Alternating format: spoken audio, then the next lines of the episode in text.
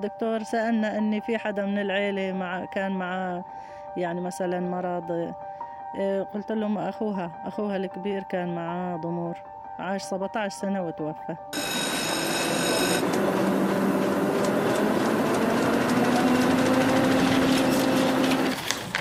عنب بلدي بودكاست. 8 مليون مولود بالعالم بيعانوا من خلل وراثي. ومعدل ارتفاع نسبة الاضطرابات الوراثية عالميا عم بيزيد. زواج الأقارب هو أحد أسباب ظهور هاي الاضطرابات. بسوريا 30% من مجموع هاي الزيجات اللي بتتم عم بتكون بين الأقارب. بحسب المسح الصحي الأسري سنة 2009 بس النسبة هي عم ترتفع وبتتغير حسب المناطق وبحسب مديرية الإحصاء السكانية تقريبا 50% من هالزيجات عم بتصير بمدينة إدلب شمال غربي سوريا. هاي الإحصائيات ما بتعني شي لبعض الأشخاص يلي ربيوا وعاشوا على فكرة فلاني لابن عمه وفلان ما بياخد إلا بنت عمه.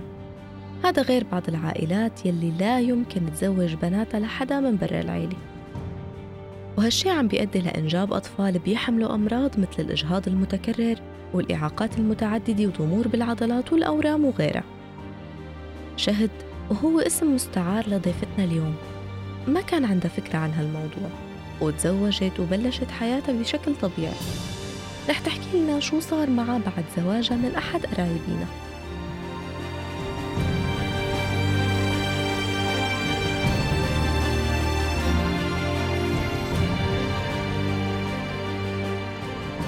سبع أولاد وأنا وياه تسعة.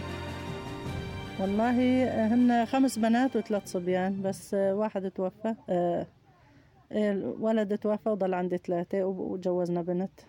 يعني تأخر بالمشي وبعدين كل ما يعني كل ما كبر صحته تتراجع لورا يضعف و...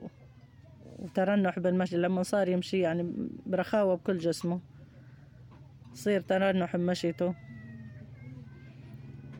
إيه وما خلينا دكتور وصورنا له راسه كمان صورنا له رنين. وكل ما ذكر لنا دكتور ناخده عليه وما ما له غير الله سبحانه وتعالى. وبعدين يعني عاش 17 سنة. عاش 17 سنة وبعدين صابته حمى وتوفى. إيه زعلت لك ما زعلت والله. لحتى الآن والله ما نسيته لحتى الآن زعلان عليه. والحمد لله رب العالمين على كل حال الحمد لله.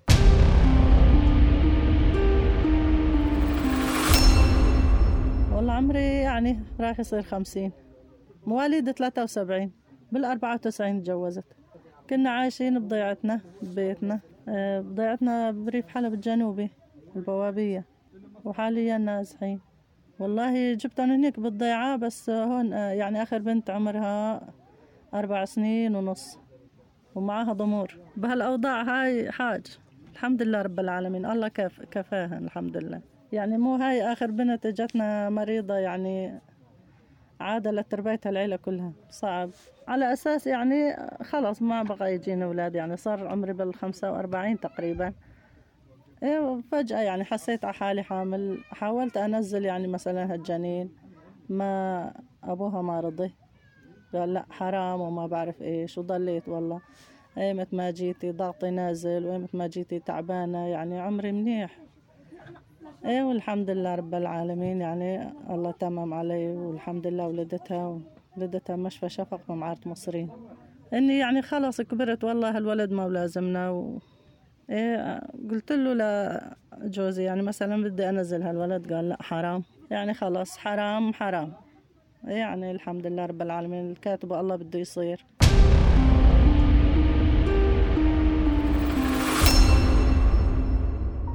عاشت شهد صدمة فقدان أول ولد بعد معاناة 17 سنة مع المرض.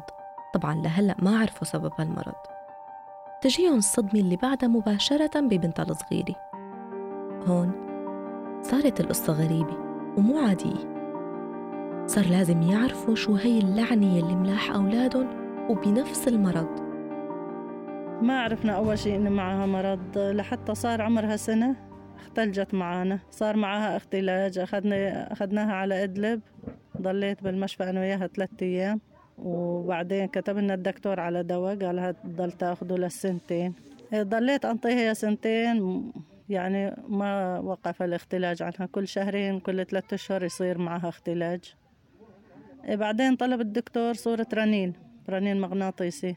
صورنا لها راسها رنين مغناطيسي طلع معها ضمور. إيه إيش نسوي عم ناخدها على الدكتور والله نعالجها والباقي على الله.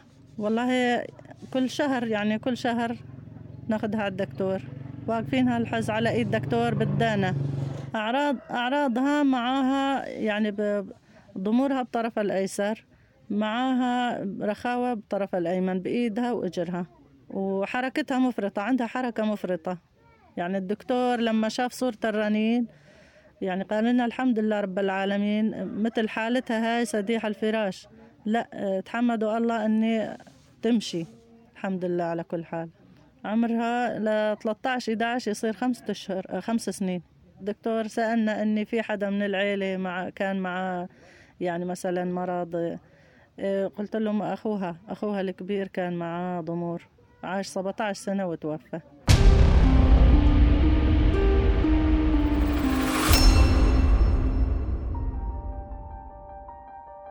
بلشت المشكلة تتوضح. بس بعد ما فات الأوان ولحقتهم المصيبة الثالثة واللي هي مرض حفيدة. بعد ما زوجت بنتها كمان لشاب من العيلة. يمكن هلأ صارت واضحة الصورة. لكن ما عاد في مجال للتراجع. الزواج تم والأطفال ابتلوا بهالمرض بدون ذنب. إيه هيك حكي الدكتور. قال تقربوا لبعض. إيه قال له جوزي إيه بنت خالتي تصير. قال يمكن احتمال من القرابة. إيه سببت يعني هالمرض هذا. والله ما كان عندي علم يعني وما فكرنا بيها مثلا إنه يصير معنا هيك. لا والله يعني ما خطرت لي لا أنا ولا أهلي هالفكرة مثلا إنه يجينا أولاد مثلا هيك معهم ضمور. كنا تراجعنا كنا يعني إيه كنت يعني ما يعني الله يبعث له نصيبه وأنا الله يبعث لي نصيبي. يعني قال لنا مشان البنت يعني نسوي لها معالجة فيزيائية لإيدها ولأجرها. ويكتب لنا راتشة نستمر على الدواء كل شهر نراجعه بنتي بنتي بنتي المتجوزة. اي والله عندها ولد عمره 11 شهر كمان معه ضمور. والله حماتها تصير بنت خالتي. إيش ما عرفني ما ما فكرنا بهالشي مثلا إنه بده يصير. ما فكرنا والله. عندها صبي أكبر منه الحمد لله رب العالمين ما في شي صحته كويسة الحمد لله. والله لا عملنا تحاليل ولا عملنا شيء. على الله والتوكل. ما راح زوج لبناتي القرايبين مشان هالأمراض لأني حرام.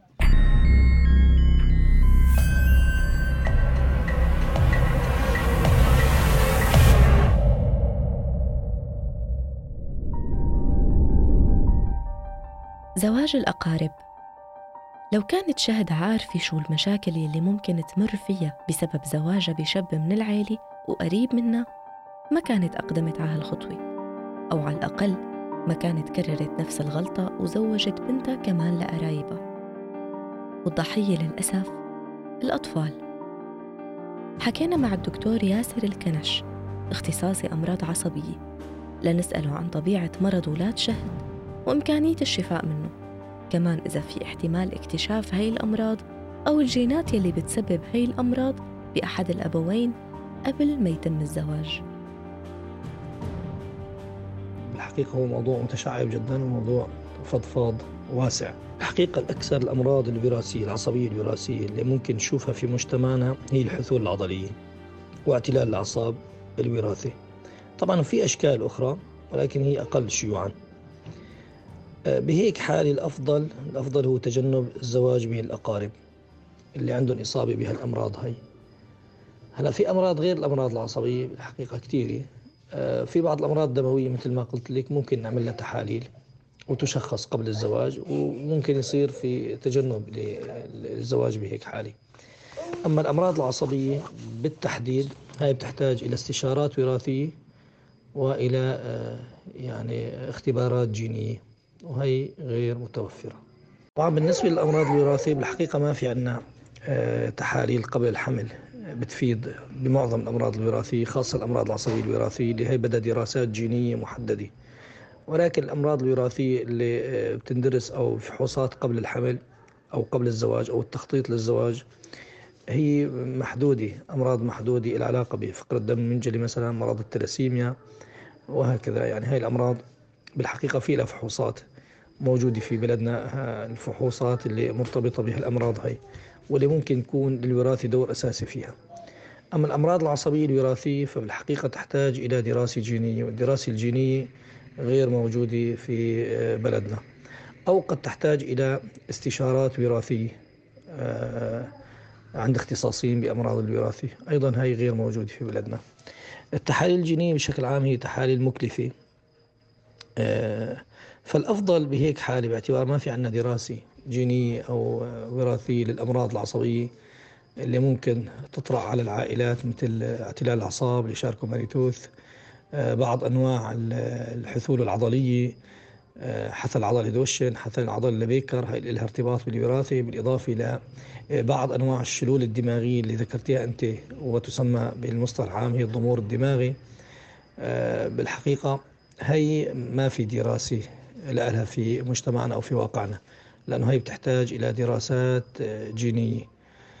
آه، الأفضل بهيك حالة في حال وجود يعني آه، أحد أفراد العائلة مصاب بهالمرض الوراثي المرض العصبي يصير في ابتعاد للزواج من الأقارب.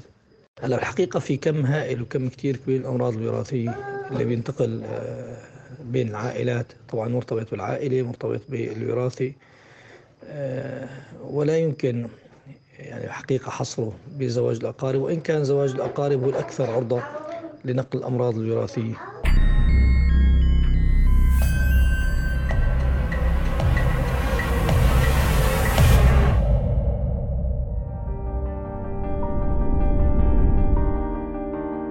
ضروري نعمل التحاليل المطلوبة قبل الزواج بس الضروري أكثر نكون واعيين لخطورة زواج الأقارب وتكراره عند العائلات وتوعية الأهل والجيل الجديد على الأقل لهي المخاطر. خلصت هالحلقة من بودكاست من جوا بس لسه في قصص كتير مخباية إذا حابين تسمعوها استنونا بالحلقات الجاي. فيكن تسمعوا الحلقات من خلال موقع عنب بلدي بودكاست أو عبر منصاتنا على Apple Podcast Google Podcast SoundCloud و Stitcher. كنت معكم أنا سكينة المهدي من عنب بلدي بودكاست.